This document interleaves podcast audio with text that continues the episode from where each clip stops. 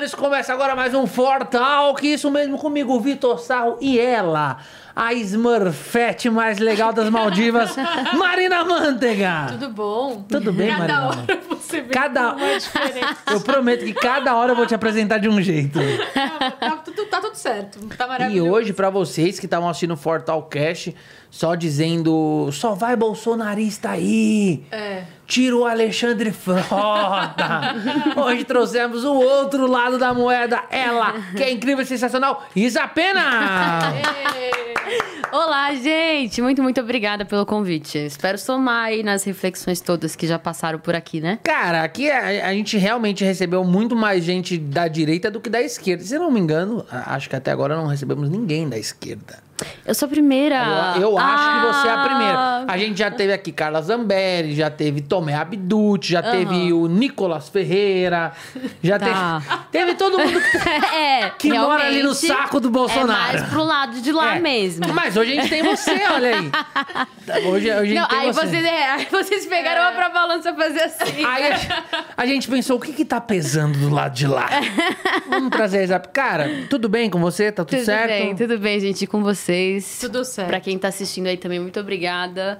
É nóis, tudo certo. Quer dizer, tirando o Brasil, né? Pô, é, Tá tudo Tirando certo. o Brasil, tá tudo tudo... Cara, ô Isa, deixa eu te fazer uma, uma, uma pergunta. Já vou perguntar já com os dois pés no teu peito, tá? Pra Chega. perguntar... Essa coisa do Bolsonaro aí, né? Esse, esse- esse tal Bolsonaro. Qual que é a solução pro Brasil mediante a tudo que tá acontecendo? A primeira é impeachment, né, gente? Pelo amor de Deus, pra ontem tá super atrasado isso daí. A gente já tá com 580 mil mortos. A gente tá com um país que tá. Um, um cara que tá se aliando ao centrão, tá fazendo a mesma velha política. A gente tá vendo que tem mais corrupção do que antes, não menos corrupção. E assim, eu queria até pedir licença aqui pra vocês. À vontade. Mas hoje eu preciso falar disso. Amanhã é o dia 7 de setembro e está anuncia- anunciado a plenos pulmões pelo nosso presidente que vai haver um golpe no nosso país. Então, para você que hoje viu nos, nos Trend Topics lá do Twitter, aquele vídeo do Anonymous, para você que está vendo toda essa barulheira aí, se trata sobre isso. São dois atos que vão acontecer em Brasília, em São Paulo. A gente teve em Brasília é, declarações de pessoas que são próximas, o embaixador do comércio falando que, é, que dia no dia 7 de setembro eles iriam desindigenizar, tirar os índios, eliminar os índios, né, de Brasília. Falando isso abertamente, né? E aqui em São Paulo, a gente sabe que ônibus estão vindo, a gente sabe que muitos policiais militares que é a principal base do bolsonarismo, né? Isso é importante de dizer, a questão das armas, os colecionadores de armas. Enfim, toda essa galera tá vindo para fazer um ato. E nos grupos bolsonaristas, isso não sou eu que tô falando, você que tá aí me assistindo pode dar um Google, você vai ver várias fontes sobre isso. Saiu hoje um manifesto com lideranças de mais de 26 países hoje pedindo socorro pelo Brasil. Então, assim, eu não posso. Tô sendo um pouco rebelde aqui mesmo. Não, tudo bem. Mas esse é meu problema. jeito. É, fora Bolsonaro. E fora Bolsonaro porque ele tá atentando ao direito das pessoas escolherem o que pensar e o que acreditarem, que é a democracia. Você acha que a gente tá à beira de uma guerra? Tipo, de uma guerra mesmo. Tipo, de colidir a esquerda com a direita e morte. Estamos falando. Porque o- o- os áudios que vazaram, né?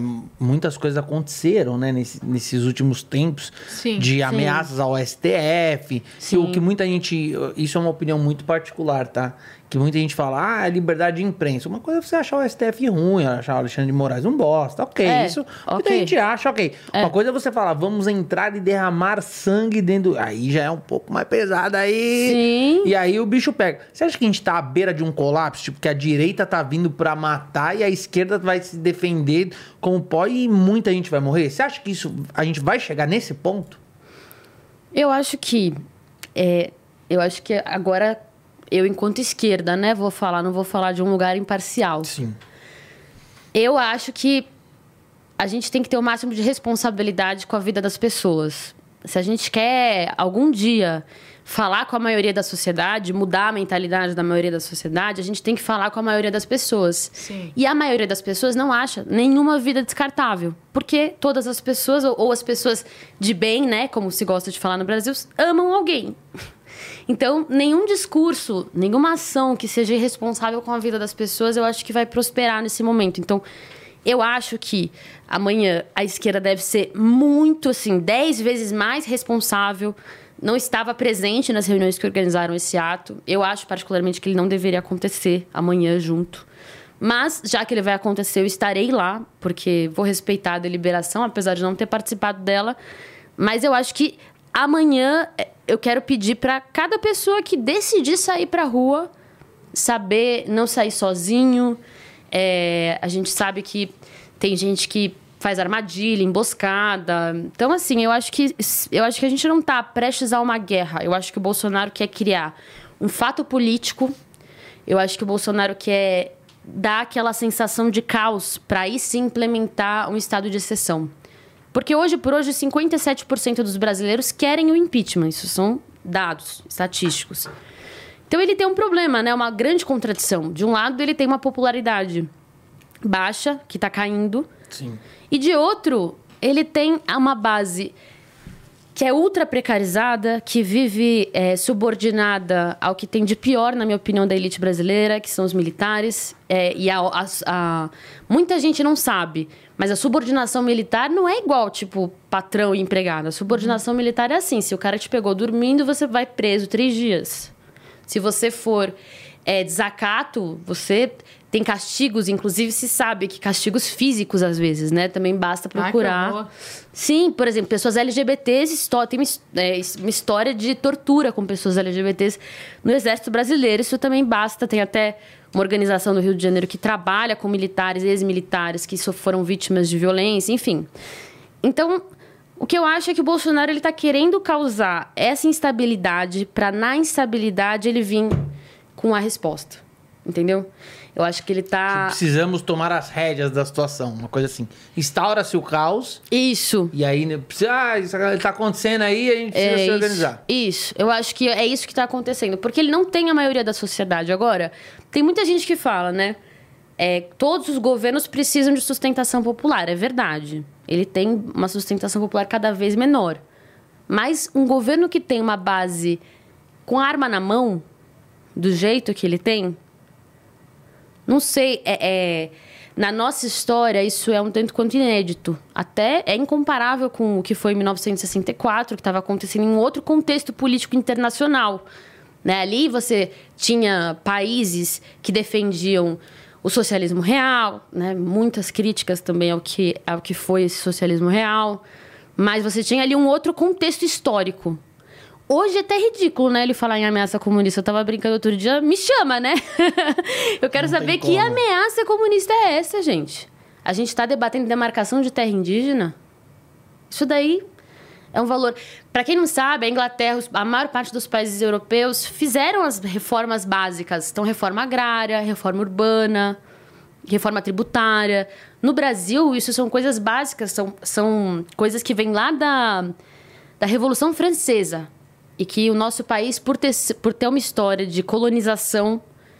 é, e o que é a colonização? Foram 500 anos de escravidão, um povo que é negado cotidianamente a saber da sua história. Eu, que estudei, era bolsista, é, bolsista me- com a minha mãe, né? Estudei no colégio que lá, quando era bem pequena, que a princesa Isabel, aquela moça bonita, loira, de vestido amarelo, foi, acordou e assinou o documento da abolição e foi assim que acabou a escravidão, né?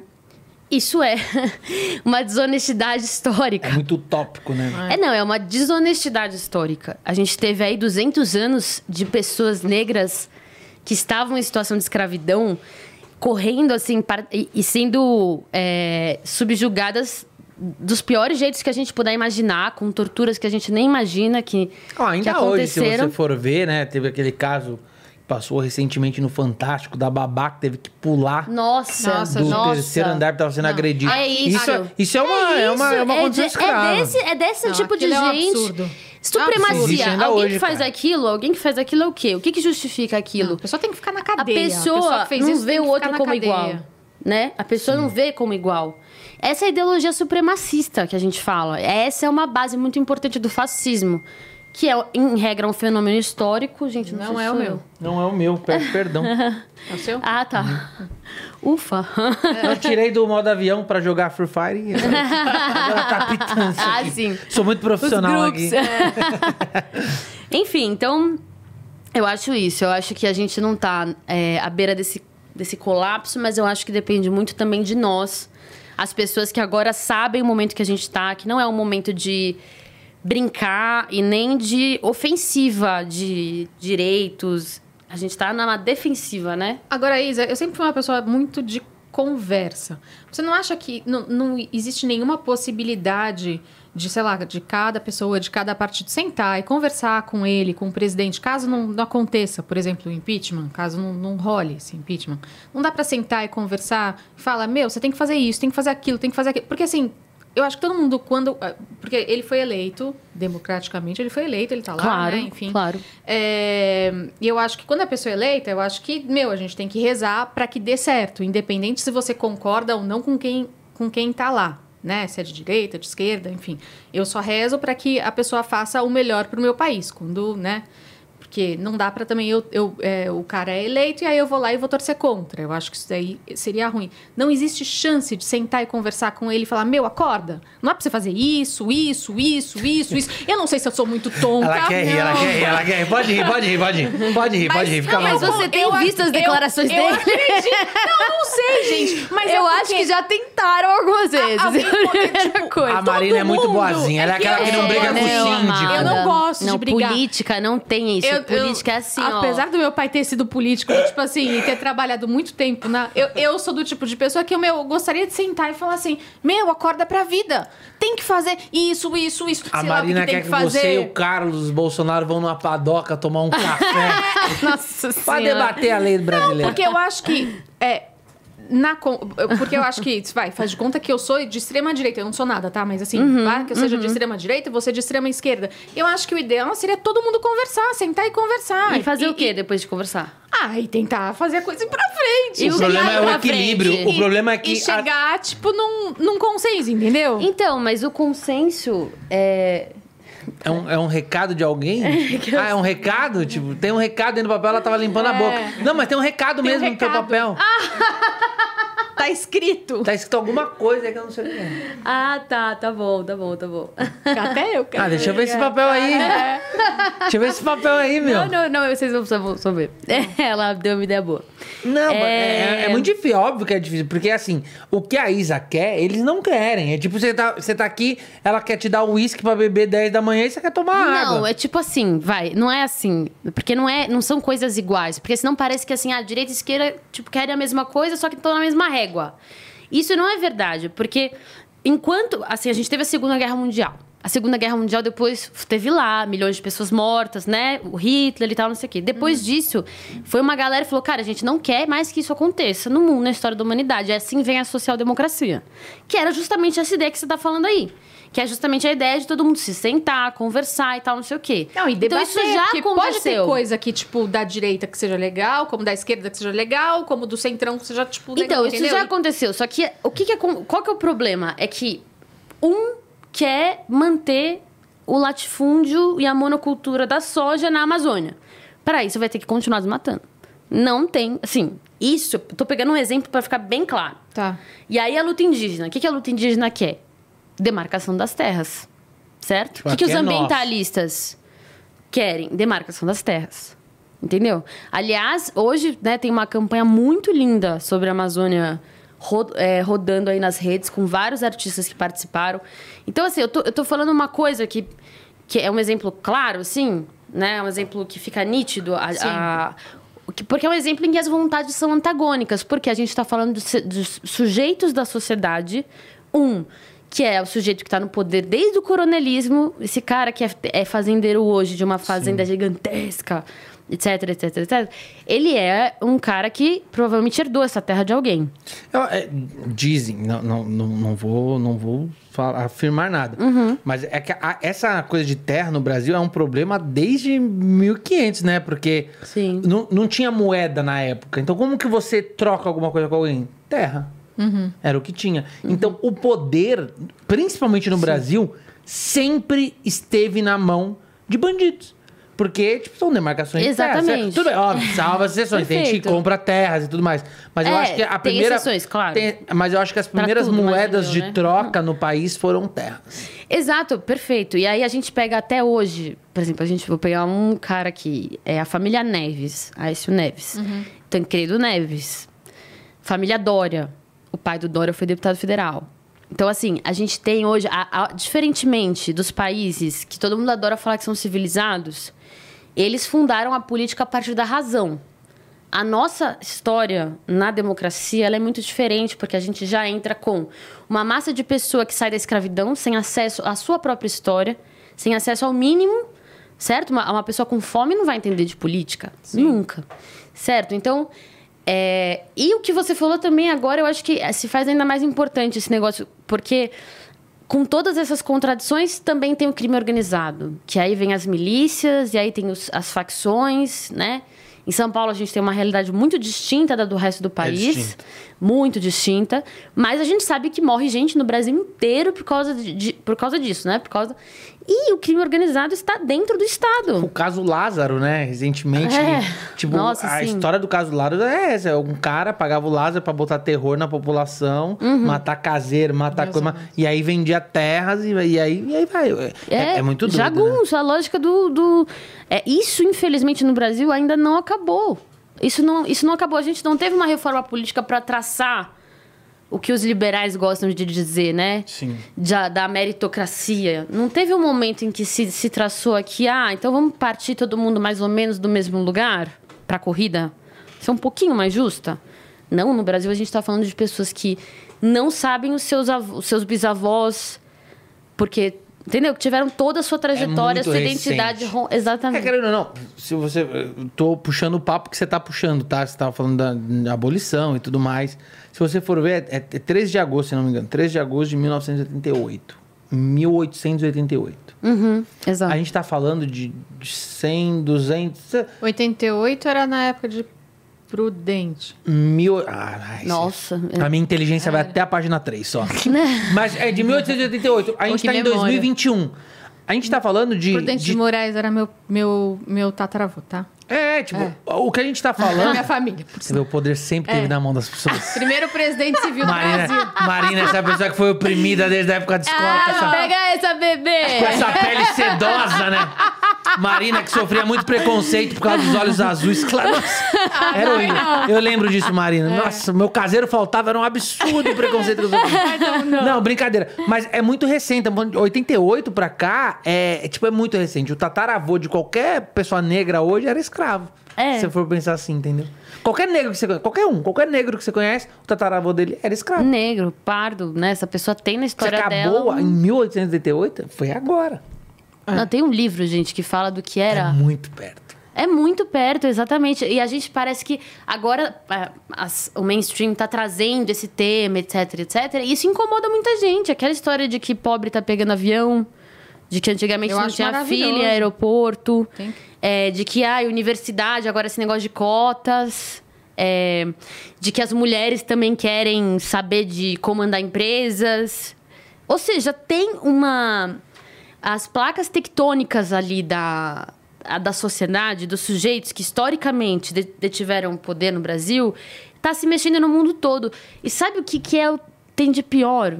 O pior de tudo é que a grande questão nossa hoje da atualidade é a questão ambiental. Não tem como se sustentar esse mesmo modelo de produção desenfreado de consumo que a gente tem. E aí as pessoas falam: ah, não, então ela está defendendo que a gente volte a puxar carroça, etc, etc. Não, gente. As pessoas precisam saber que hoje 30% da, da comida que é produzida no mundo estraga. As pessoas precisam saber disso. Nossa, é a gente tem coisa. hoje de ogivas nucleares. Vin- O número de ogivas nucleares o suficiente para destruir 26 vezes o mundo. Me responde uma coisa. Destruir uma vez. Pra quê? Entendeu? Pra que você ter mais? Entendeu? Não tem, já destruiu. É muita coisa. Não, e é irracional. Aí você tem também os bilionários investindo em bunker. Então, assim, galera que tá assistindo, assim, eu acho que a gente tá vendo muita coisa legal. A gente tá vivendo num momento que é muito contraditório.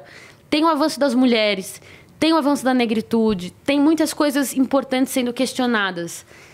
Mas a gente precisa fazer o novo nascer, sabe? A gente tá naquele período que o velho não morreu e o novo ainda não nasceu. Quando você fala de novo, eu, eu, eu, me interesso muito por, por esse tipo de conversa, porque o novo nunca é tão novo assim dentro da política, né? Se você for olhar bem Ele a fundo. sempre tem história. Ele tem uma história. Por, vou, vou dar um exemplo que, que é um assunto que a gente pode destrinchar aqui.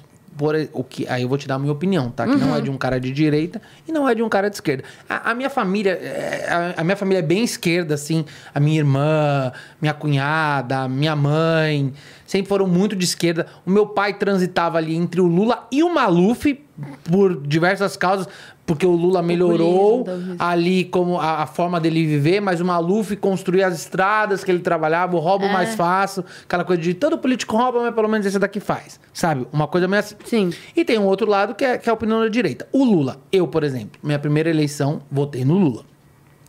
É, na segunda eleição, se não me engano, foi a da Dilma já também. Não, foi a, a segunda eleição foi o Lula. Não, a, a- minha. porque eu, Ah, tá. eu tenho só 32, né, Marina? Ah, é. Com todo o Tá respeito. É que eu tenho 40. Gata! Maravilhosa! Eu tenho 40 anos, eu sou Para! É, Isso! Ela só. Pessoal! Ela tem muita rua, muita preocupação, né? Ela, Você vai tomar no meio do seu... Isso, Posso falar amiga. palavrão? Vai tomar no meio do seu cu. Marina Manteiga, queremos ir pra Maldivas. Tá bom, vai. Ai, me leva, gente. É. Brincadeiras à parte. O Tá. Lula é um cara que é muito simpático, tem incomodado muito o Bolsonaro. Sim. O governo PT ficou muitos anos no poder, fez muita coisa, como faculdades e tudo mais, blá, blá, blá, blá. O lado bom, que é o lado que a esquerda fala, todo mundo sabe. Todo mundo que é da esquerda sabe, que é o lado bom. O lado ruim é o que me pega, é o que me deixa triste. Vou nem falar o que me pega, é o que me deixa triste. Tipo, Quando, quando começam a entrar casos de corrupção, mensalão, que todos os partidos têm, tá? Mas o PT em si me chateia um pouco, porque era, uma coisa que eu sempre acreditei. Eu sempre falei, putz, talvez venha pra mudar.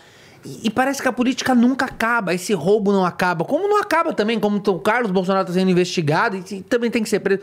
É um... O problema da corrupção ele é um problema de onde? Ele é um problema de direita, de esquerda, ele é um problema de ambos os lados. O porquê? O porquê que essas pessoas que podem mudar o país. É porque você não vê. Eu, eu falo da esquerda porque você não vê a direita pregando esse socialismo. Você não vê a direita querendo essa política para as minorias. a nova política, Você, a você não vê, de renda. Você não vê a direita falar Sim. disso. Você vê a direita falar Vê de uma outra coisa. De crescimento acelerado no Brasil, acelerar a cultura, acelerar é, empresários, gerar mais emprego. A gente vê eles falando sobre isso. E aí a gente vê uma esquerda um pouco mais preocupada com o povo brasileiro. Sim. Com demarcação indígena, com o nordeste do país, que ainda ou não, uma boa parte vive numa extrema pobreza. Sim. E aí, quando você pega este partido que fala desta coisa em caso de corrupção, isso me chateia. É isso que me chateia. Então, qual que é a solução? Porque o Lula esteve lá. E eu acredito que você pregue que o Lula é inocente até que se prove o contrário. Não- nunca foi provado nada. Prova, não prova, prova, não prova, sai, vai, preso, volta, e tudo mais. Mas Não. o, que, que é, o que, que é essa nova Não, política não, que você eu acho diz? que o debate é até acho que é importantíssimo esse tema. Corrupção. Corrupção é um crime. A corrupção, ela é, como a gente entende, ela, ela existem vários tipos de corrupção, né? Então, assim, a gente tem um Estado todo, e aí você imagina, cada, cada repartição pública tem os servidores, esses servidores têm uma responsabilidade pública, passa-se por ali verbas, enfim, tem o tipo de corrupção que é o tipo de corrupção mais clássico, que é, por exemplo, o superfaturamento de obra, que é o cara que tá ali, que suborna um para dar aquele visto, finge que não viu, etc, etc, etc. Isso daí, esse tipo de corrupção se deve, na minha opinião, porque quem sempre se beneficiou é, é, quem tá com, é quem tá no poder.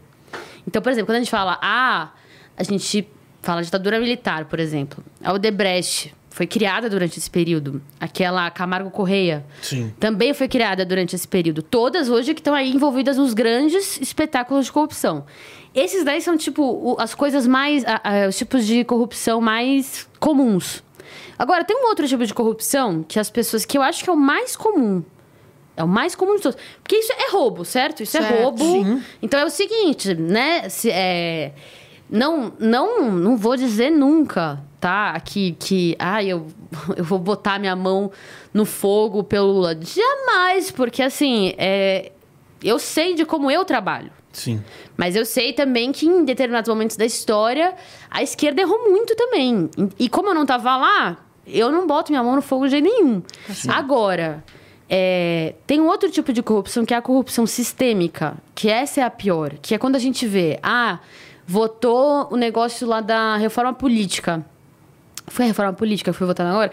Enfim, e no dia seguinte sai no Diário Oficial ali a corrupção lícita, que é a compra de votos por emenda emenda do executivo. Sim, porque daí a pessoa, o, o cara que, que ganhou, ele vai estar recebendo dinheiro, né? Pros Essa estados. Ele É, recebe pros pra fazer lo- estados. é pra fazer um só que aí, lobbyzinho, claro, é. Só que aí, claro, né? Então, veja, essa forma que o presidente Jair Bolsonaro faz, que o governador João Dória faz, né? Por exemplo, ah, vamos aprovar a reforma da Previdência. Vamos liberar a emenda para a base da oposição. E a oposição fica lá é, para a base da situação, né? Para a base da situação. E a situação fica lá tentando tirar o máximo que pode do governo. Tem muita coisa que funciona assim porque as cidades do interior só recebem emenda e dinheiro público assim. Então, as cidades do interior, por exemplo, aqui em São Paulo, em todos os lugares do Brasil, para receberem recursos para um posto de saúde, para uma escola, elas Precisa de de, elas dependem de emendas. Então, vejam como é um sistema todo feito. O que o Brasil precisa de uma reforma política? Em que momento começa a corrupção? A corrupção começa quando a pessoa vai. vai é, quem, quem financia a campanha daquela pessoa? Eu não posso receber dinheiro, tipo. Desconfiem muito das pessoas que recebem dinheiro de uma Camargo Correia da vida para fazer campanha e estão com um discurso popular de que querem fazer conjunto habitacional e que vão, né? Quem paga a banda escolhe a música. Então a corrupção começa no financiamento eleitoral no Brasil.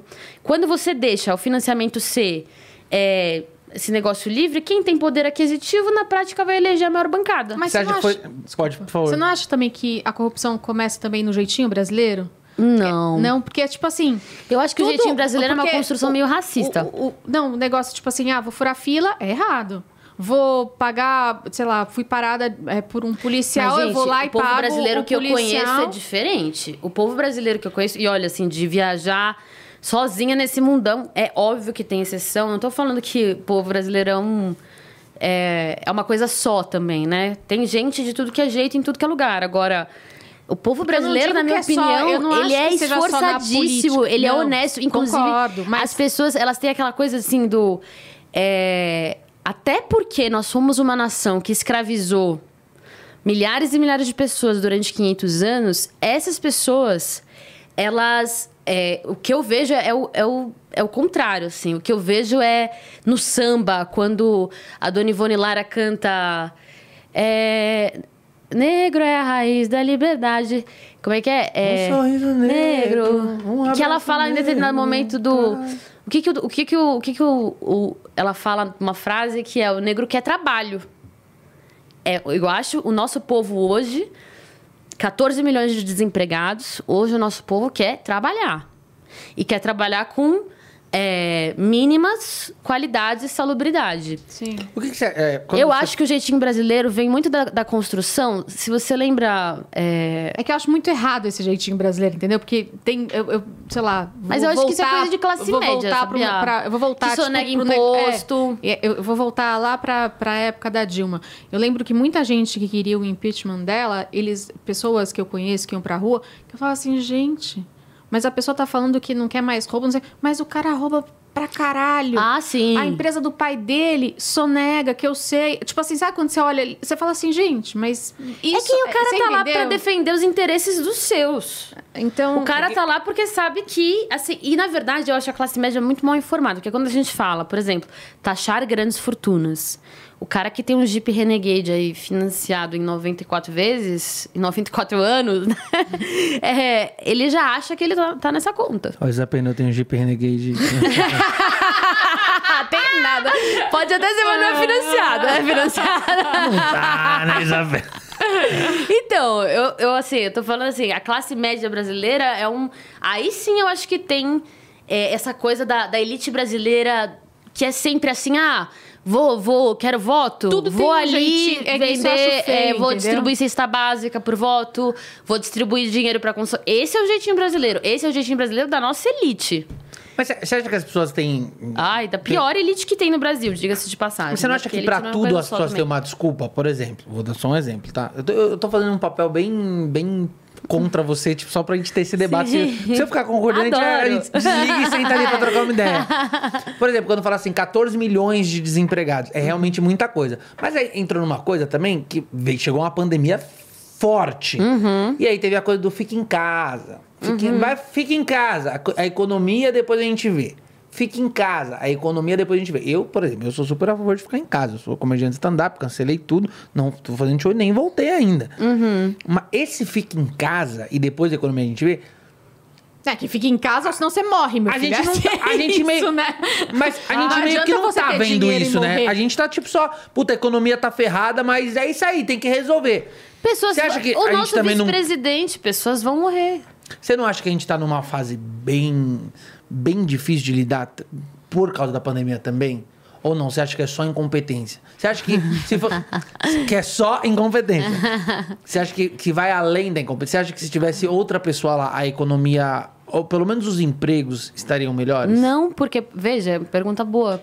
É, porque quando o Bolsonaro assumiu, ele teve um ano de mandato, né? Foi março de 2020, ele teve um ano de mandato. Sim. E nesse um ano de mandato, ele fez a reforma da Previdência e a reforma trabalhista. Então, o que eu quero dizer é quem ele representa na balança. Ele representa na balança é, quem defende a reforma trabalhista e a reforma da Previdência. A reforma trabalhista foi a reforma que assim, acabou com a CLT. Não tô aqui entrando num debate, até como advogada trabalhista, eu entendo que era importante atualizar a CLT, porque tem profissões que não existiam naquela época que não são enquadradas ali. Eu, assim, tecnicamente entendo isso, mas é óbvio que a reforma trabalhista, de uma forma geral, é uma retirada de direitos do povo. Então, assim, é, ele teve o momento dele de mostrar o que ele ia fazer. E aí ele teve aquele, aquele ministério que ele fez questão de não colocar uma mulher você acha que essas coisas vêm à toa? Não é, tudo é milímetro. Tudo, assim, na, na política, ainda mais quando a gente tá falando de executivo, né? Tudo na política você tem ali uma. com quem você quer dialogar, é, que mensagem você quer passar.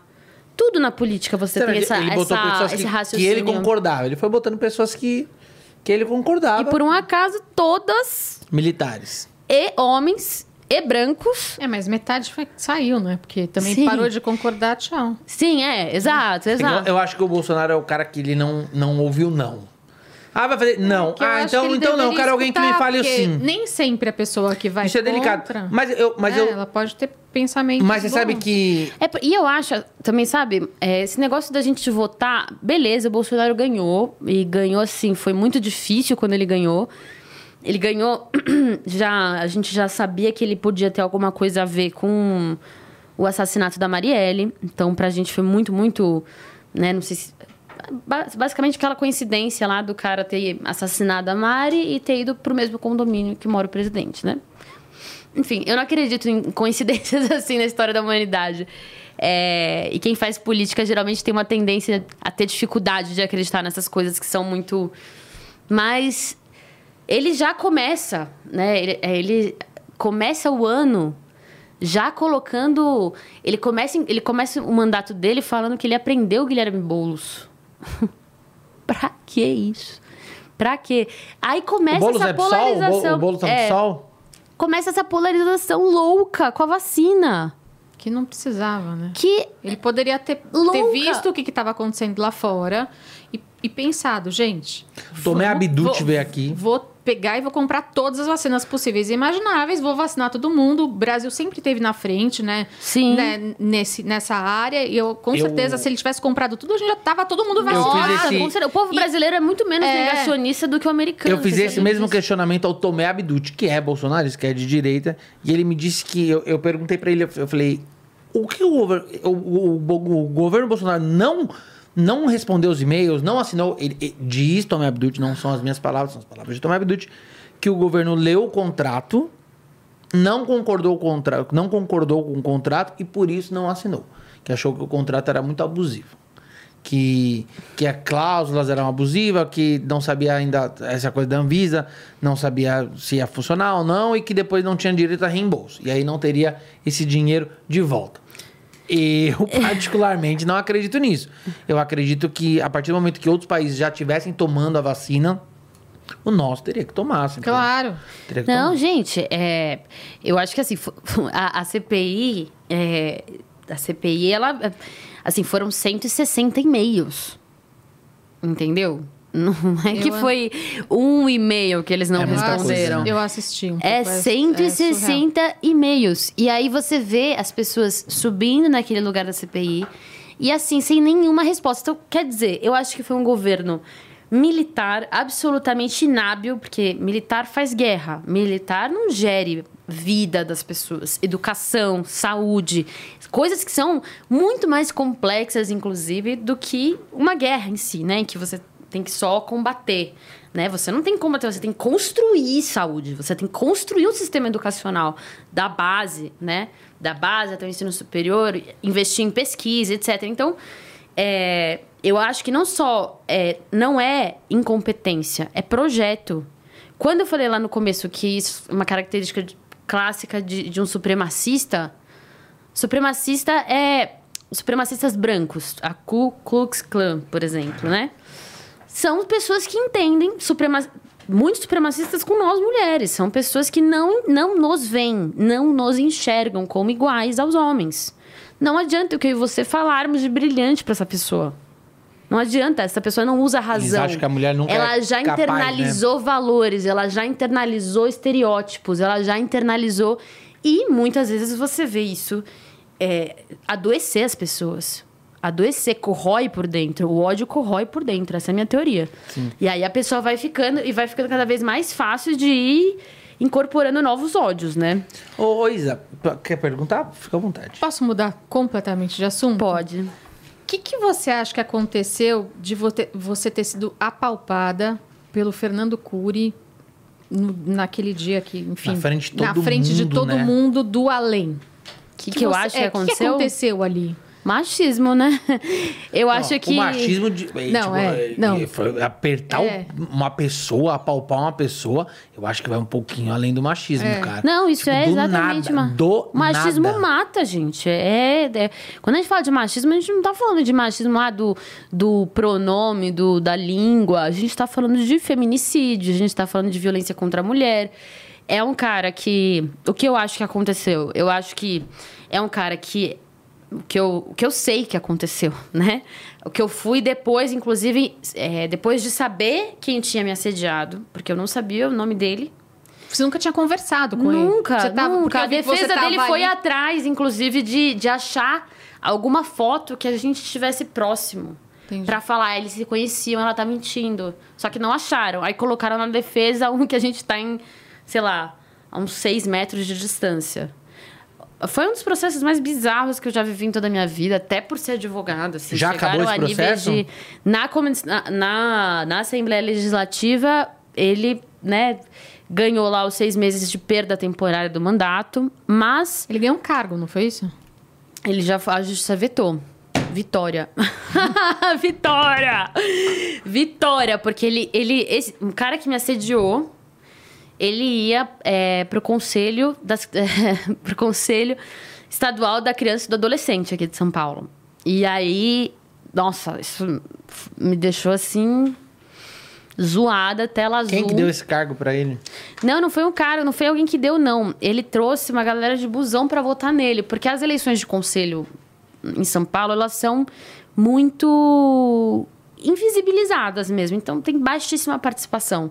Até porque a própria, o próprio impacto que os conselhos têm eh, deveria ser muito maior pela legislação, mas não é. Então, assim, o que, que eu acho que aconteceu? Eu acho que ele tinha um playboy, filho de coronel, que deve ter feito isso com várias meninas que deve ter, sabe aquele cara Não, que é bate que é o muito carro? sem noção, gente, é que do bate nada. o carro. Então, mas o cara que bate o carro e depois o pai tem que ligar na delegacia pra passar um pano? Não lembro do vídeo. Eu lembro que ele chegava Então, por trás e ia Não, ele chegou por trás do além, ela tava ali falando com alguém. É por isso que é- Era aí, tipo, do é além por- o cara veio. tipo, E é sem depois é- noção. E, e depois eu senti, né, ele, ele fedendo ao uísque, né? Tava rolando uma festa de confraternização lá na, na sala do Cidadania. E todos os deputados sabiam disso. Tanto é que um deputado, deputado Barros Munhoz, a quem eu respeito muito, que é um deputado, inclusive, de centro-direita, eu diria, e, e, e foi absolutamente honesto com o que ele sabia. Então veja como também é, essa questão, nesse sentido, ela se supera. E que bom que ela já supera. Porque teve em outros momentos que não, né? Que a mulher que se dizia assediada tinha que ficar quieta. Porque o que ia acontecer no final, ela era, era, era ela perder a chance de casar bem, né? Se soubessem que ela foi assediada, se soubessem que ela foi estuprada. Então, assim, é, eu sei que são temas pesados. Caramba, ele, eu, tô, eu tô assistindo o vídeo. Ele chega por trás do ele nada, chega põe a por mão trás no do peito nada e e foda-se, né? E me encoxa, né? Porque as pessoas veem muito essa mão aqui. É. E É, realmente, foi uma das coisas que mais essa- marcou, assim, né? E de, como é de trás, as pessoas não têm essa sensação de que eu senti, tipo, aquela, aquele. Quando alguém se aproxima de você, quando alguém te encoxa. Deu um. Então, menina, É eu quando também foi. Eu, eu, tão, né? o pessoa- vídeo mostra que eu tiro a mão dele e eu dou uma empurrada. Eu pensei, você acha que eu não. Amiga, eu faço Muay Thai pra isso. Eu sou. Assim. Eu, o Fernando Cury, Ia dava um engraçado. pau nele, eu dava um pau nele, Mas você não amiga. pensou em mas nenhum não. momento em dar um- Claro que pensei, ainda penso até hoje. Mas é, é decoro, dá decoro, isso? Quer se eles fuder, iam né? falar. Como eu conheço a lógica parlamentar, eu já tinha sido é, vereadora suplente na Câmara Municipal, sofri um assédio. É é sempre assim: os caras querem, ah, vamos manter isso entre os deputados, vamos manter isso dentro da casa, senão fica feio pra todo mundo. E eles iam usar, ah, deputada, beleza, ele te assediou, mas você agrediu. Não, Então- agrediu porque ele veio te assediar primeiro. Aí Mas é um... legítima defesa só existe. Aí você tem a tese jurídica. Veja, eu- ele ainda foi assediar a pessoa que lida com casos de violência contra a mulher. Então, eu sei como funciona. Eu sei o quanto é difícil provar esta merda nos tribunais. Nossa, sorte que tava gravado. É, é- né, exato. Né? Que é o caso do DJ agora. O que, que a É. mulher fez? Porque se ela se separa, é capaz do cara espalhar a merda dela. Né?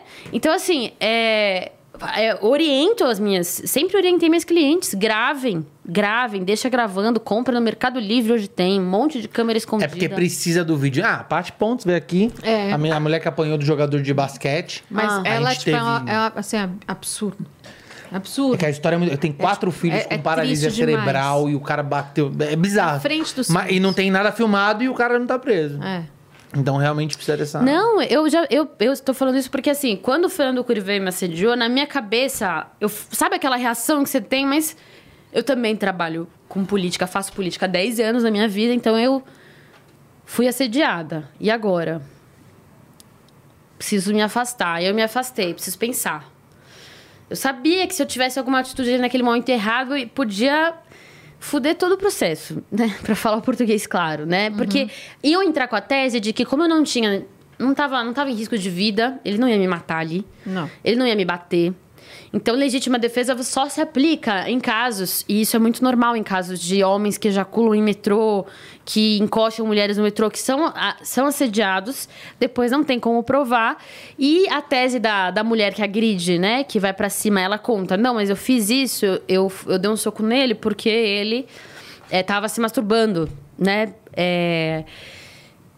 E, e essa tese da legítima defesa já existe uma polêmica jurídica aí se ela se aplica em casos assim, porque em- tese, em casos assim, você não tem o risco de vida e nem a de lesão. Mas aí que tá, é uma, é uma concepção jurídica atrasada também. Ele pediu desculpas em algum momento? Ele pediu desculpa pelo abraço, que, eu, que era uma gentileza, mas eu entendi errado. E aí ele de pediu te desculpa. encoxar. Mas é isso, né? Se era uma gentileza, por que que você tá pedindo desculpa? Ele sabe o que ele fez, agora só que agora ele tá preso à tese de defesa dele, sabe? Ele. Sim, foi a defesa mais. Ele alega o quê? Que ele não. Ele alega que foi uma gentileza. Mal interpretado. Aí o que eu falo para as pessoas que me falam, mas deputada, você não acha estranho? Ele justo pra cima de você, que é a feminista, etc, etc. Eu tava de costas, cara. Eu não sabia quem era Fernando Cury. eu preferia ter ficado sem saber o que era Fernando Cury na minha vida. Ou, é, é, é um assunto. Delicado. Não, é. Desculpa Não, delicado não. nesse assunto. Não, mas- Não, Mas é, cara, Eu, deu- eu deu acredito que a. Isa não se importa de É. falar. Não, deu. deu é, não, não, não importa quando. eu- Dependendo do ambiente. É, mas assim, fudeu minha vida no sentido de. De como isso impactou a mim, de como isso impactou o meu casamento na época, que não existe mais. Então, ah, me impactou de várias formas, enquanto mulher, né? Toda essa cena, toda vez que essa cena volta a bombar, que acontece alguma coisa que envolve o nome dele, essa cena volta a bombar. As pessoas que nunca sofreram nenhuma É um violência sexual. eterno, né? Elas não. Exato, é difícil de explicar. É como se tivesse uma ferida que ninguém vê mesmo, entendeu? Então. As pessoas não veem, mas você sente. As mulheres têm esse. Tipo, as mulheres são estupradas é uma coisa muito comum de mulheres que sofrem algum tipo de violência sexual. E eu tenho isso. Quando, agora, quando veio a história do Condeca, que é o Conselho da Criança e do Adolescente, cara, é uma agonia na região que ficou no seu cérebro, né? Traumatizada pela parada, que depois eu fui estudar e vi que isso é muito comum entre, entre vítimas de violência e tal, que é o seu cérebro, cara, dá uma vontade de você pegar aquelas buchas e esfregar a região assim, até sair a Ah, é pele. como, como se a culpa fosse sua de. Não, cara, pra trocar de pele, porque parece que tem um negócio tatuado, um negócio grudado em você. Bizarro. É, é tipo, é, é pesado, assim. Imagino eu que seja muito mais pesado pra várias mulheres que passam por isso em né, uma escala muito maior É. e tal. Ô, Isa, vou mudar de assunto. Vou mudar de assunto. É, aqui é assim, é. gente, ó. A vida é punk! Me chama pra beber, pessoal. Ô, Isa, você, você é líder do PSOL, né? Sou. Na Câmara e tudo mais. O, que, o PSOL, ele surgiu com uma proposta do quê? Era de se distanciar dos escândalos do PT, Hum. porque a popularidade do PT, diga-se de passagem, caiu muito nos últimos anos. Sim. Sim, tipo, é, antigamente o PT dominava todas as praças, praticamente, e tudo mais. E hoje a realidade já é muito diferente com os escândalos de corrupção que aconteceram e tudo mais. O que, que é o PSOL? O PSOL ele surgiu com essa proposta de. Você gosta de falar do PSOL, né? Eu sei que você gosta. Ele surgiu com essa proposta de, de se desvincular de uma esquerda que estava sendo acusada de coisas mostrando que tem um lado, um outro lado da esquerda, ou ele surgiu só com um ideal diferente e, e- e vai pra cima? Não, eu acho que ele. é- o pessoal ele nasce de. Principalmente o movimento de, de alguns grupos e parlamentares que lá, com a primeira etapa da reforma da Previdência, no primeiro governo Lula, alguns são expulsos, saídos né, do PT.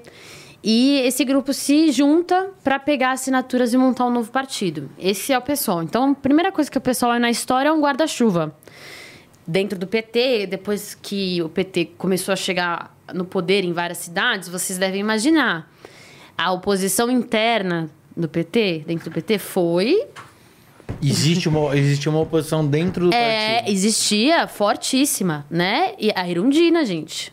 Erundina foi é, perseguida, ela foi saída do Partido dos Trabalhadores. Erundina era pra ter sido do mesmo tamanho do Lula. Erundina era pra ter sido do mesmo Ela é tamanho do fofa. Lula. Eu acho não, ela ela não é fofa. Ela é uma das mulheres mais incríveis que já nasceram na história desse país. Não, sim, mas fofa. brava. digo, Além disso, ela é, Ela é é maravilhosa. É, é. uma carinha fofa. É, nossa, gente, ela é uma, um fenômeno da natureza, essa mulher. E a Erundina era pra ter sido, né? Ela foi eleita, ela ganhou do candidato do Lula em São Paulo, que era o Plínio de Arruda Sampaio na época.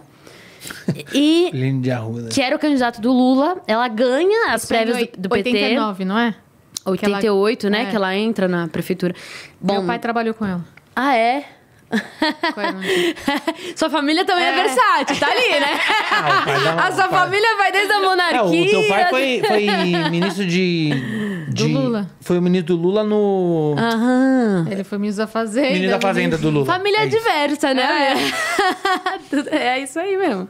Um isso é Brasil, tudo, isso é, é. Brasil. Tá vendo? Você veio falar que eu sou não sei que ela não. Eu tenho um pouco de tudo aí. É. Enfim, é, Erundina era pra ter sido do mesmo tamanho do Lula. Então, assim, você tem uma, uma- um debate dentro do PT que é esmagado. É esmagado em nome de chegar ao governo. Queremos chegar ao governo. Então, você tem um processo de silenciamento dos núcleos de base. Meus pais foram militantes, eles militavam ali no núcleo de Diadema do PT, aqui, aqui de São Paulo. Então, assim, é, eu, eu, eu cresci na uma- minha sala, tinha aquela pilha de jornal, de militância, cansei de ficar debaixo de mesa de reunião, brincando. Enfim, então, é, assim, o PT era vivo. O PT, quando ele assume, quando ele, ele faz a opção política pela governabilidade, e, né, então a estratégia do PT era chegar ao poder.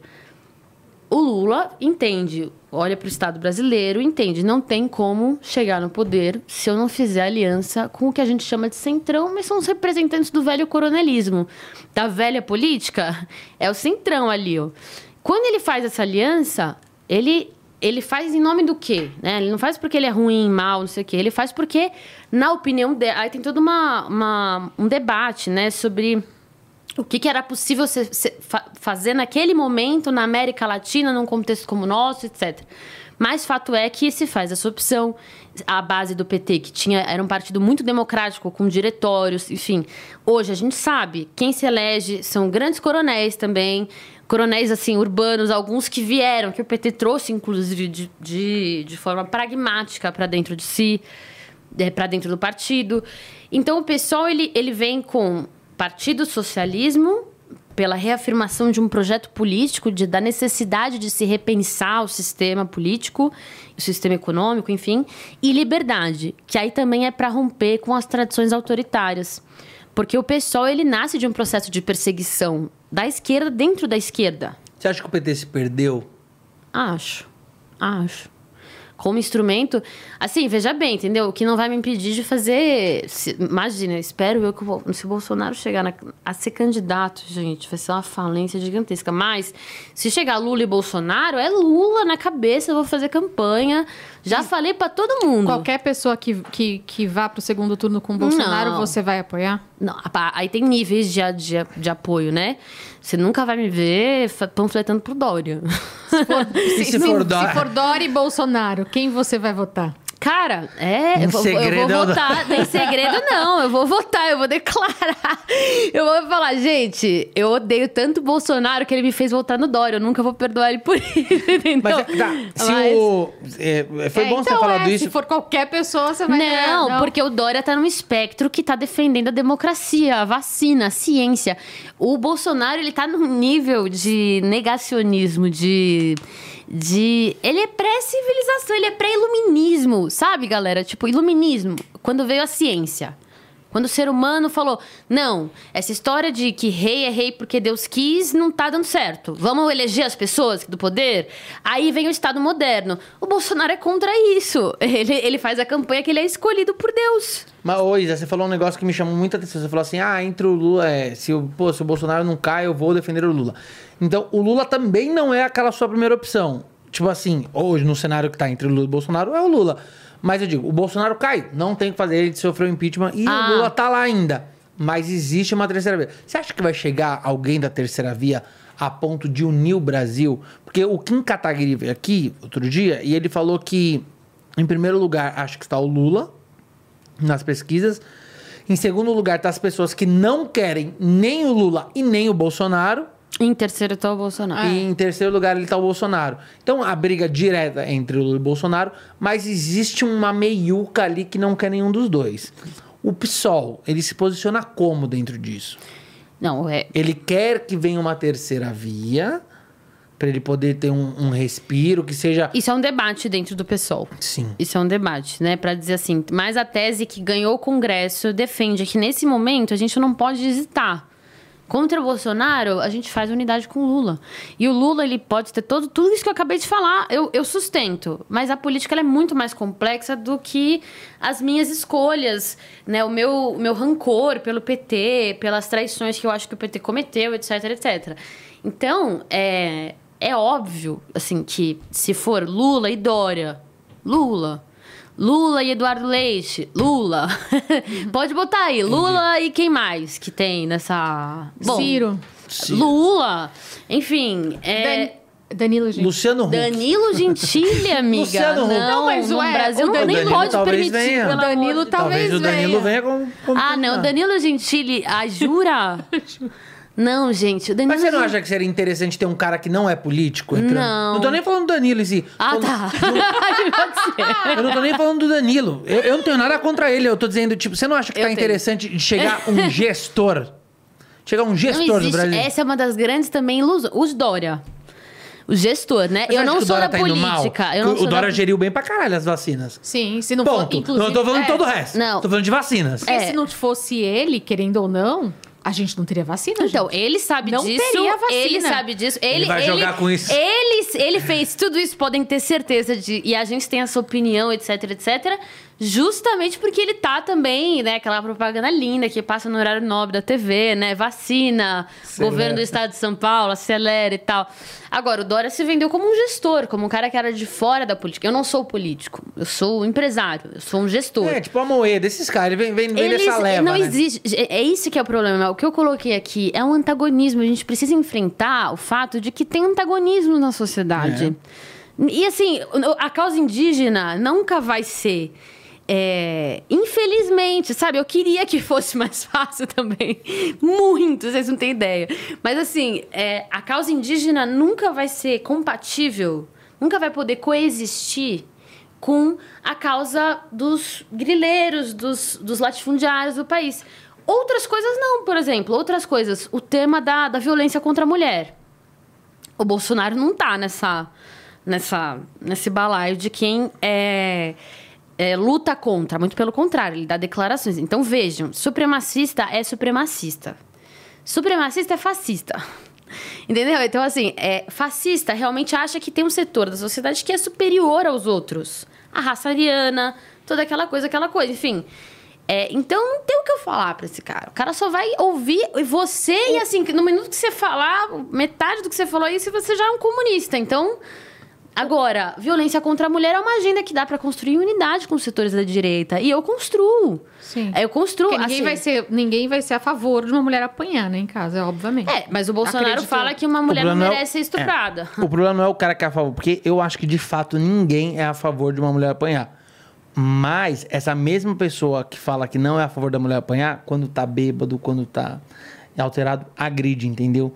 Ninguém, eh, ninguém deu uma declaração. Eu acho que a mulher tem que apanhar mesmo. Tem até um, um negócio, uma lei foi aprovada em outro país que pode bater na mulher uma vez por ano. Duas, duas já é demais, né? é, Você viu isso? eu vi isso. Eu não lembro qual país, tipo, país nossa, é esse. É um país Ai, tipo desses não, radicais. Mas- Rússia. Não, Não, eu não, eu não sei qual país que é. mas é Mas tipo, talvez uma- O Fêmea é da Rússia, né? Jamais. As meninas voam no pescoço do, do Putin lá, mata ele. Nossa, é. Mas tem um país que agora você pode bater uma vez na mulher por ano, que duas aí já é demais, né? Duas já, Você- dá uma cadeia. Você comentou que você não gosta do Dória. O que, que você acha que ele errou aqui é, no governo No dele? estado de São Paulo? No estado de São Paulo. Nossa, por onde começar? Mas assim, é, eu acho que é isso, né? A gente teve um ano de mandato. Nesse um ano de mandato, o Dória, ele tem exatamente essa característica. Ele é um cara que é um empresário. Tá. Então ele é bastante pragmático, bastante calculista. Inclusive, eu não vou. Eu, eu, eu sei admirar os talentos dos meus adversários. É um cara extremamente talentoso, né? Pra ele, ele é um cara que. Ele é o típico cara que veio da TV, da política. O cara, assim, ele. É muito difícil você, num programa de TV, deixar o cara sem, sem resposta. Quase impossível você deixar um cara do nível do Dória, do nível do Zé Dirceu aí, sem resposta. Então eu, eu, eu começo por aí, né? Agora, ele veio naquele, naquele tratoraço. Ele extinguiu a CDHU, ele extinguiu a CDHU, que é a Companhia de Desenvolvimento Habitacional Urbano. Ele extinguiu a Emplaza, que é a empresa, que é a empresa de mapeamento e planejamento. É, ele extinguiu a, a SP Trans, que fazia o, o- o transporte na região metropolitana, responsável pelas mais de 30 cidades que existem no- na região metropolitana de São Paulo. Isso tudo sob a lógica. E tinha mais empresas, eram nove empresas, Tá. 529, que foi quando eu ocupei a, a mesa da Assembleia Legislativa para tentar fazer uma, uma resistência àquele projeto. Mas o problema, sob a lógica de que o Estado tinha que diminuir. Então, é muito fácil. Ele, olha, o, o Dória ele é muito bom de te vender coisas. Então, ele te vende assim, ó. O Estado tem corrupção. Onde, onde tiver muito Estado, vai ter corrupção. Qual que é a solução? Diminuir o Estado. Entendeu? Então ele, ele, ele montou essa narrativa que é. E que vê, aí depois veio o MBL, mas ainda na viagem pura, assim. Achando que estão na? Europa. Não, o problema dos caras é que eles, é, o liberalismo deles é, é assim, é, é elefantinhos coloridos, entendeu? Tipo, ah, vamos zerar aqui o jogo. Gente, parou, parou, parou, parou, parou. Todo mundo aqui. Agora vamos começar do zero a Você humanidade. acha que essa privatização não é a solução de melhorar tudo? assim? Não, eu acho o contrário, sabe? Porque, assim, é, o Estado. Por que, que existem. Primeiro, as pessoas precisam saber que o Brasil é um dos países no mundo que tem menos servidores públicos. Os Estados Unidos tem mais, proporcionalmente. Os Estados Unidos tem mais, a França tem mais, a Inglaterra tem mais, a Suíça tem mais. E por quê? Por que, que é importante ter servidor público? Porque. E aí também tem a tal da estabilidade. E aí o Dória, ele fez esse desserviço de colocar o servidor público num papel de que. Ah, é, são a elite dos trabalhadores. É gente que fica mamando nas tetas do Estado, né? Essas coisas que, que ele fez isso. Só que, na verdade, o servidor público ele tem, ele tem estabilidade. Para vocês que estão me assistindo, ele tem estabilidade por quê? Para poder denunciar o governo.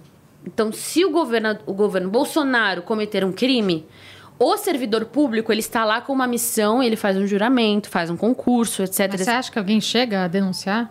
Não, tanto é que denunciou, né? O cara, assim, é, esses depoimentos que a gente viu foram de pessoas que se colocaram em risco, né? Por exemplo, o servidor do que é irmão do deputado Luiz Miranda, né? Luiz Miranda é um servidor público que bateu no peito com ameaça e tudo.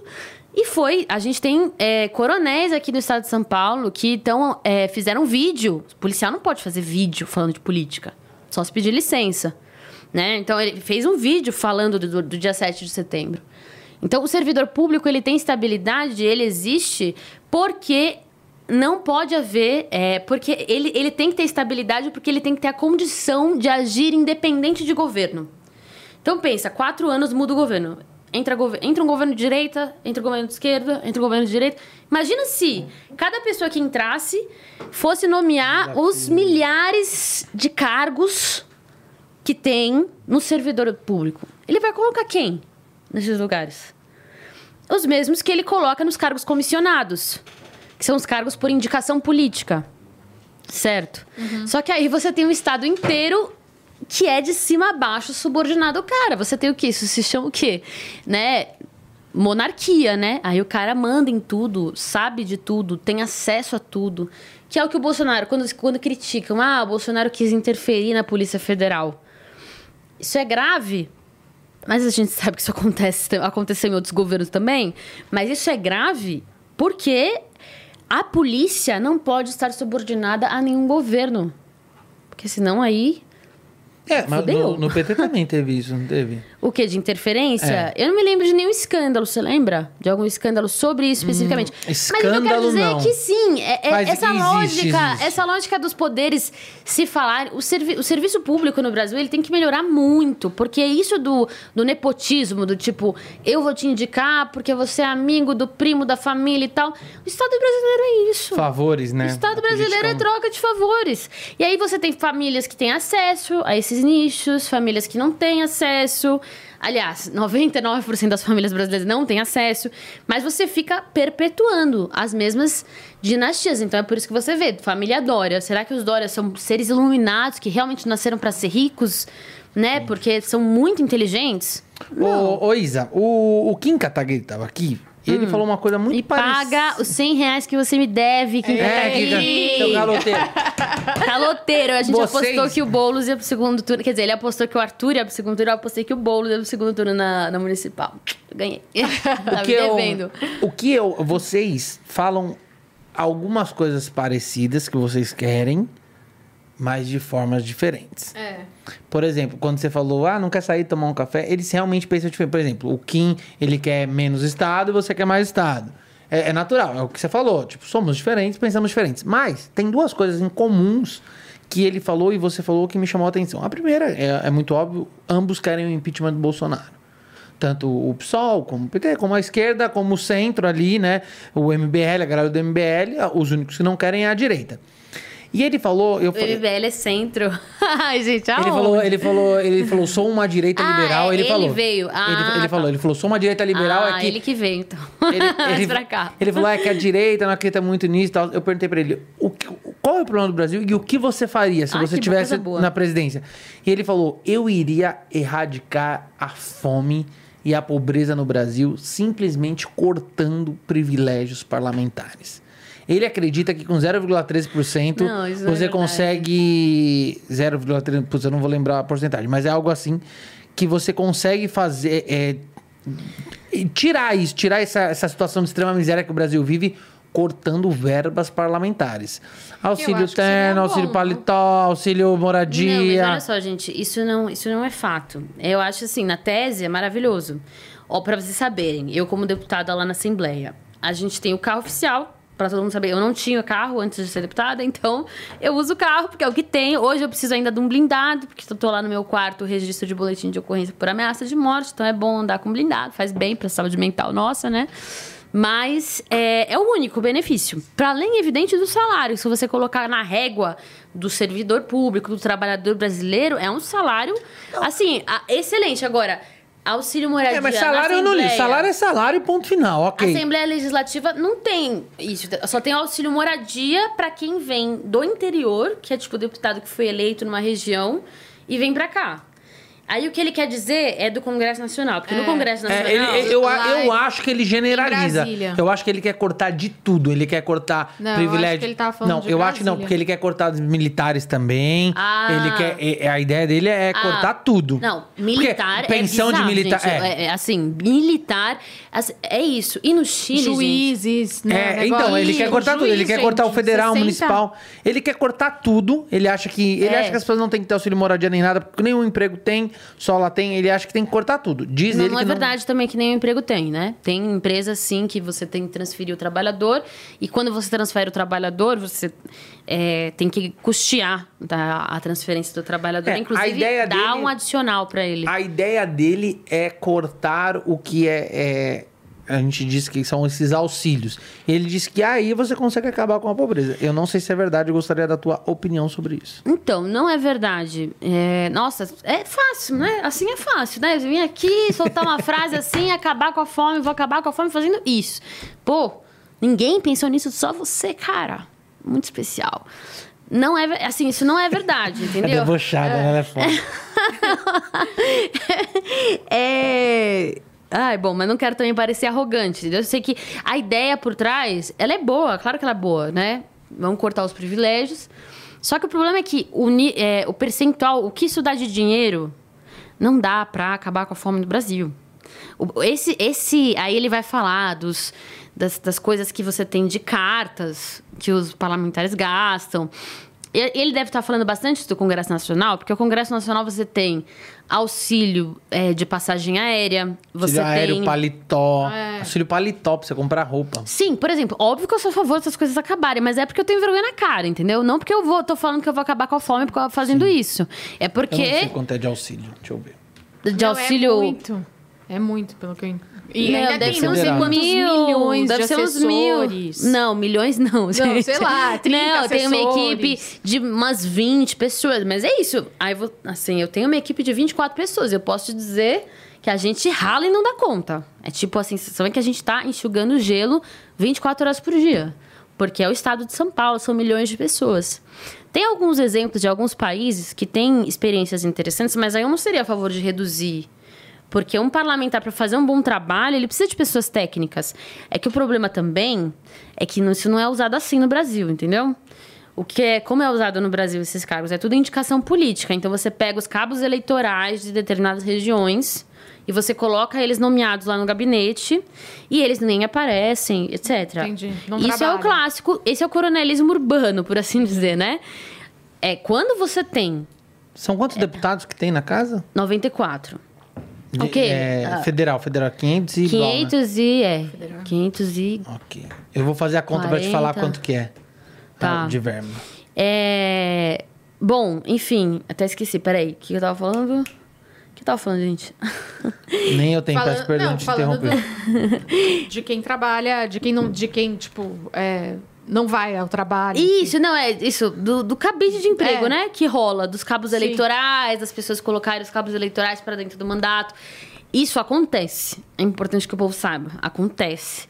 E, assim, é uma. É assim, mas tem uma coisa que eu tenho é noção na vida de que nada se faz sozinho. Se eu tivesse 10 pessoas para representar São Paulo, para representar, sei lá, qualquer zona de São Paulo, já seria muito pouco. Com 24 pessoas, a gente rala demais. É demais. Não tem dia, não tem horário. Não, não tem não tem 11 horas da noite, É geralmente coisa. a gente tá se falando. É assim, é... eu brinco que se- depois que eu virei parlamentar, eu entrei numa eterna reunião. Num eterno expediente, entendeu? Um eterno horário de expediente de mandato. Então, assim. É, é, mas é óbvio que tem parlamentares e parlamentares. Claro. Então, assim, tem gente que você vai ver lá. Hoje mesmo, teve um cara que foi denunciado que isso também é muito comum, viu, nas casas parlamentares. O cara que assina a lista, mas tá na. Na- tá na Disney, tá nas Maldivas. Lá vem vocês com Maldivas. Quem não quer ir pra Maldivas, É, gente? olha, Ó, se quiser comprar um Por pacote, é só me ligar. mês, por mês, cada deputado tem 111 mil reais, 111.675 e 59 para gastar com os seus 25 secretários. Não, então, seus 25 assessores. 25 assessores. Isso daqui, são, isso daqui provavelmente é o salário. É o salário de todos eles somados. Todos eles somados. É, cem- ó, cada deputado tem 111.675 e 59 Aí divide por isso mês. por 20. E aí divide isso por 25, mas se você for ver, você tem 57 milhões de gastos por ano. É muita coisa, né, cara? É. Não, mas 57 milhões, gente, é, assim, você compra um monte de cesta básica, que é o que a gente tá fazendo com arrecadação, o que o povo da CUFA tá fazendo, que é muito importante, entendeu? Você não acaba com a fome no Brasil. Até porque para acabar com a fome no Brasil, você precisa que as pessoas evoluam, o poder de consumo das pessoas evolua. Então é, é uma estrutura, né? Não é assim, tanto é que isso- daqui, se você pegar, aqui tem salário das pessoas. Sim, sim, é. Salário Então, de... mas isso daí, ué, assim, a gente quer o quê? Que 15 as mil. pessoas. Sim, mas as pessoas têm que ganhar salário pra trabalhar, senão mas o- só, só faz política quem tem dinheiro. O que ele acha... Eu mesma não poderia estar na política hoje em dia, porque eu não sou herdeira. Nunca, Sim. nunca me faltou nada, mas não sou herdeira. Então, O que ele acha que tem que tirar auxílios, né? Que são, são, isso aqui você usa como. Você pode pagar seus assessores, no caso deles, né? Do federal. Você usa isso daqui como assessor ou como coisas pra montar o seu gabinete, fazer as suas coisas. a verba deles é, tipo, então, mais, mais livre. É mais Porque, flexível. ah, é muito. Tipo, por tá, exemplo, é o porque que. na Lesp a gente não tem isso, entendeu? A gente não, Não. pode escolher, tipo, ah, temos uma verba tal, a gente escolhe, entendeu? lá, por exemplo, se, se um Não, deputado. O Arthur, sabia, não. o Mamãe Falei, o Arthur. Mamãe Falei, que nome É. horrível, né, cara? o Arthur Moledo Val, que é uma pessoa simpática, veio aqui e tal. Ele falou que lá, por exemplo, a verba dele, se ele quiser agora sair daqui e sair com a- pra jantar com a gente e ele pagar com verba parlamentar, ele paga, pega o comprovante e fala que foi um jantar de negócios. Fala assim, isso aqui E foi um, O Arthur Malidoval é da Lesp. isso aqui foi um jantar de negócios. Então, assim. Ele falou isso. É, mas aí é por esquema. Porque. Ele falou que o deputado federal pode fazer isso. Não, o deputado. Ele, ele Não, é ele deputado falou que- estadual. não, ah, ele que falou que deputado, deputado federal federal pode fazer isso. Ah, eu já não sei. Porque se eu não me engano, ele Mas quer olha, vir como a governador, né? Brasília é tanta promiscuidade, por isso que eu não tenho vontade nenhuma de ir Você não pra tem vontade Brasília. nenhuma de ir pra lá? Nenhuma. E pior é que as pessoas me cobram demais, assim, como se na- o movimento natural fosse. É, porque o normal é você começar como deputado estadual, ir pro federal, senador, né? Não, mas eu acho Você que não, assim. você não sonha. Não. Não, seria um pesadelo, no caso. Mas você, então, Não. você pretende trabalhar quantos anos na, na política? Na Lesp. Não, eu, eu na política, eu tenho. Na, na luta política, eu vou É. ficar pra sempre. Eu já era, antes de ser deputada, não recebia pra isso, fazia parte do pessoal, etc, etc. E aí o grupo que eu fazia parte dentro do pessoal decidiu por uma candidatura feminista, etc, etc. Aí fui eu. Mas é, o meu plano é cumprir mais quatro anos de mandato na Lesp. Porque a gente teve uma pandemia que ferrou a nossa vida. Então, muitas das coisas que a gente queria fazer enquanto equipe, imagina, nem. Então, mas a gente teve que se reinventar e todo mundo, né, etc, tá tudo certo. Mas depois disso, eu penso em, em fazer a campanha de alguém que eu vou ajudar a construir, de alguém que eu sei, que eu vejo que tá na luta há muito tempo, e eu vou fazer a campanha de alguém que tá na luta pra sair. Até porque eu acho que eu Pra te dar um exemplo simples, né? Eu posso resumir isso, eu não quero me acomodar. O que, que significa me acomodar? É, se você tá com todos essas, esse status social, por exemplo, e vira mãe nesse contexto, você virou mãe nesse contexto. Então você começa a ter uma série de vi uma vida toda já estruturada e de outras pessoas que dependem de você Sim. e que, portanto, dependem daquela vida. Que eu não sei se, né? é, se eu não fosse deputada. Então, assim, eu já decidi que eu não vou ter filho enquanto eu for parlamentar. Mas também tem outras coisas. Tem, assim, a, a- o fato de que a luta parlamentar, ela te... Ninguém tá imune a ficar deslumbrado pelo poder. Ninguém tá imune. Ninguém. Acho que também, inclusive, é- talvez deva acontecer com todo mundo que... Poder é foda. Poder é foda, lógico. E olha que o poder parlamentar é tão limitado. Eu fico imaginando essa galera que tá com executivo na mão.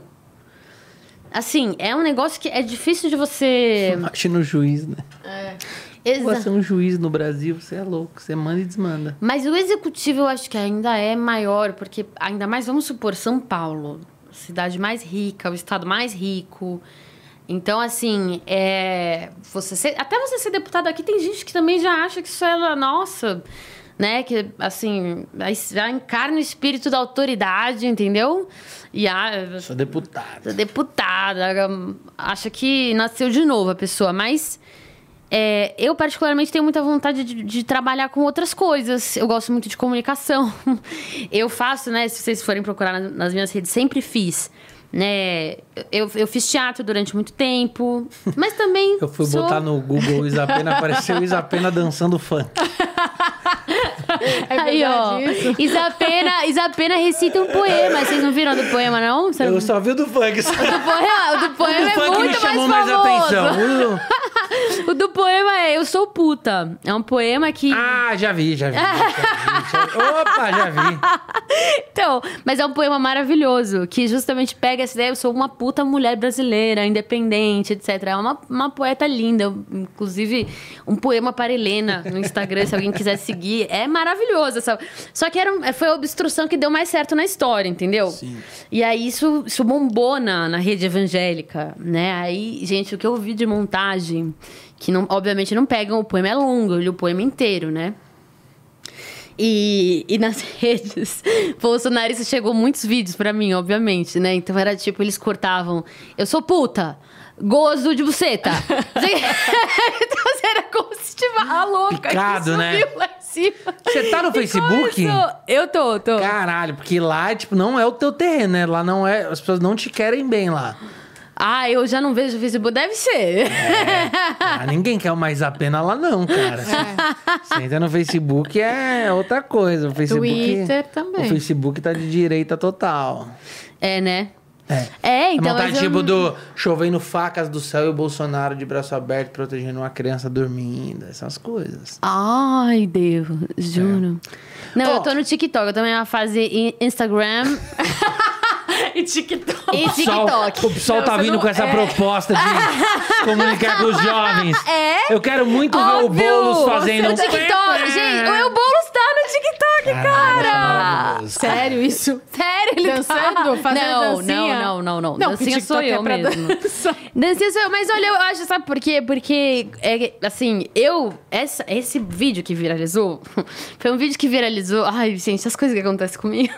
Enfim, eram, eram stories, deu? Tipo, tinha acabado as eleições. E eu sempre, tipo, dancei. Ah, bom dia! Dançando alguma música, sei lá, tomando café, etc. E aí, acabou. Só que eu parei de fazer isso, porque teve a campanha municipal e muita gente tava falando que eu tava usando do meu corpo. Tipo, a Sabrina Sato aqui, né?